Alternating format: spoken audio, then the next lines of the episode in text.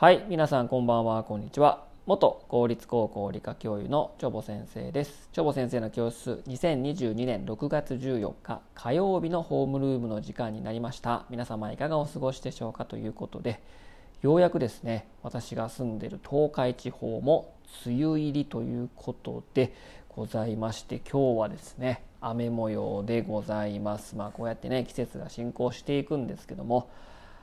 雨だとねジメジメしますしね。食べ物もね腐りやすいですからね。適当に除湿していただいてということところでしょうか。えー、ということでね今日のお話をしたいと思うんですけども今日取り上げる内容はですね脱炭素、え、カーボンニュートラルとかゼロカーボンとか言われてますけども脱炭素についてお話したいんですけども、えー、まあ若者に若者にも実現不可能と笑われている脱炭素というお話をね、えー、したいと思います。はいえー、まあ政府はですね日本政府はですね、えー、2050年までに、えー、日本の温室効果ガス排出を実質ゼロにする政策目標として、えー、2050年カーボンニュートラルを掲げたわけですけども皆さんねもうねなんだろうな SG SDGs とかえー、ゼロカーボンカーボンニュートラル脱炭素っていうね文言にね踊らされてるっていうかねもうブームですよね今ねなんかねサステナブルとかどうのこうのとかね。でまあそのゼロカーボンって何なんかなっていうことでまあ調べてみるとですねまあ我々必ず二酸化炭素排出しますよね、まあ、従属栄養生物ですから何かの活動するたびに CO2 が出るわけです。呼吸したりとかね。エネルギーって発生しますから。でその CO2 必ず出るんだけど出た CO2 をえまあ、森林とかね植物は CO2 を利用して光合成しますから、え出した CO2 と植物が取り入れた CO2 を、まあ、出した分だけ吸収して、えー、まあ、プラマイゼロなので、まあ、実質排出ゼロだよねみたいな、はい、のを目指しているということなんですけども、まあ、そもそもまあほんまにそんなことできんのっていう話じゃないですか。ね。いやいやいやみたいなね。そもそもねその植物まあ確かに CO2 を吸収してね、まあ、光合成するんだけど、まあ、木めちゃめちゃ植えたらいいんかってそうじゃないんですよね、うんまあ、森林見てもらったら分かるんですけどあんだけでかい図体をね維持しようと思ったらですね呼吸しないといけないんですよ。なんかねもうそれが抜け落ちてるんですよね。なんか植物呼吸してないみたいな書き方だし、えー、なんか思われ方じゃないですか。だから自分で自前で自家発電してその電力を消費してるみたいな感じなんですよ。植物ってね。だからあんだけでかい体体がでかくなった場合の森林ね、まあ、ジャングルとか非常に体もうあの高さが50メートルぐらいの木もあるんですけどそれの体を維持しようと思うと多くのエネルギーを自分で作り出してそれを多く消費しないといけないんですよ。当たり前ですけども。体でかいといっぱい食べますよね。なのでもう CO2 吸収よりも CO2 排出量の方がね上回ってる場合が非常に多いんですよ。だから森林ってね CO2 吸収ほぼねしないんですよ。なんか、えー、話脱線しちゃったんですけど、えー、まあ先のねあのタイトルにもあるんですけど若者に実現不可能と笑われていることなんですけどまあね日本のね若者はね、まあ、まともだなと思いました。これ見てね。何かというとですねね日本財団が行っている18歳の意識調査というですねえー、まあ、統計データを出している、まあそのまあ、財団というかねあるんですけど、まあ、いろんなね、えーと、トランスジェンダーどうのこうのとかね、えー、あとは日本の若者夢持ってるかどうかとかいろんなねカテゴリーとかねいろんなあのテーマがあるんですけど今回のこのテーマはですね2050年カーボンニュートラルが実現可能だと思うかということで、えー、1000人の18歳にね日本のね、えー、若者に回答したんですよ。そうするとですね実現できるよとはいと答えた人は14.4%無理だよ。いいえって言ってるのはその2倍以上の35.4%なんですよ。はい。まあ、分からないが半数近くね。分からない50%いるんだけどはいと答えた人の2倍以上、まあ、無理やってみたいな。いやそんな無理やでというね若者さえももう不可能だと、まあ、分かってるし、まあ、普通に考えて無理なんですよね、うん、カーボンニュートラルなんて。うん。で、まあ、もう無謀な目標だしいやそんなこと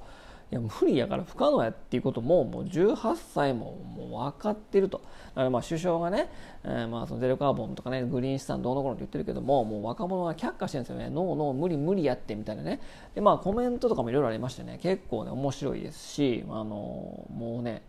若者ちゃんとしてるなと思った。うんえー、まあいろいろちょっと抜粋しますね。非現実的で実現可能な政策だと思わない。政策として最も無駄な支出だと考える。無駄な金を使うなと。果たしてこれまでの政策によってどれほど効果が出たのか疑問である。このような政策にお金を支出するのであれば、目の前の課題をきちんと解決してほしい。聞いてるか？自民党。はい。えーえ、それが実現可能ならもっと早くから事業や行動を行っていただろうし具体性が感じられない。もうすごいねみんなね、うん、普通に考えてゼロにするのは無理だと思う。その通りでございます、はい。え、何かを製造するのに二酸化炭素が発生する。もちろんです。生きている限り CO2 出ております、はい。えー、あとはですね日本は電力問題があり国民感情的にも状況的にも火力に頼らざるを得ない。もちろんそうです。今ねであの電気自動車とか普及させていろいろ言ってますけどもその走っている電気はあの火力発電で出たエネルギーでやってるからね、うん、そうそう意味ない、うん、意味ない、うん。え現在の生活を続けるためには再生可能エネルギーだけではエネルギー量が足りないと思う。ももちろんその通りです。再エネだけでねあの電気自動車で動かそうと思ったら10メートルぐらいのパネルでタイヤつけないと動きませんからね、はい、もうそんな無理に決まってます、はい、もう分かってる。みんなすごい、えー、夢の話。その通りでございます。具体性がないただの理想論、はあ、もう日本の政府は信じることができない。もうめちゃくちゃ言ってますね、えー、今提唱した政治家がこの頃には間違いなく生きていないので言うだけは自由で当時の人間が達成するかは不透明。まさしくその通りでございますよね。今ねその地球温暖化も、えー、なんか2 3 0年で何度上がるとかえー、あと30年で石油が枯渇するとか言うと30年後とかぐらいの短いスパンだと言ってる人が生きてるしみんな生きてるじゃないですか。だから結果が分かっちゃうんで今のはどういうことかというと2100年までにとかね。100年後にしだしたんですよ100年後なんてね今生きてないからね。だからもうほんまにねこうねもうねこの偽科学というんですかね。フェイクサイエンスなんですよね。このゼロカーボンもね。うん、自分の体は炭素でできてるくせに何言うてんねんみたいなねもうことだと思いますし、まあ、CO2 増えても問題ありませんからね。うん。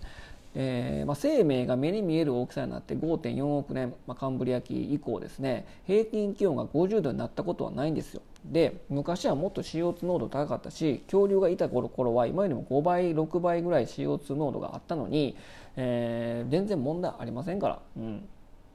そんなね10年20年100年1000年なんてね地球にとってみればねもう1秒2秒ぐらいのレベルなんですよ。だからそこでね上がった下がったとかただの誤差でしかないしただのノイズなんですよね、まあ、そこを取り上げて上がったとかね。もうそんなことね言ってる場合じゃないですしもう CO2 排出削減したところってどってことないんですよね。日本なんて世界で2.8%とか3%ぐらいでしょ。中国とかアメリカで40%ぐらい排出してるんだからまずそこから手つけるべきじゃないのっていうことともう中国は全部分かってるからどんどん出しまくってますね今ね、うん、だから CO2 の排出量イコール経済力でもあると思うんですよね。どんどん出しちゃってどんどんじゃんじゃん出して経済活動することによって発展するんで CO2 を抑えるとですねどんどんどんどん国力減退していくんですよね、うん、なのでだから CO2 出してもまあ問題はないんですから脱炭素なんてそんなね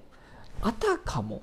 もうねあたかも良さそうに思えるじゃないですか。CO2 出すのあかんな温暖化するのあかんな気候変わるななんか今までいた生物生物が死んじゃうなとか言うとね誰も否定できないんですよ。脱炭素とかすごいいいように聞こえるから。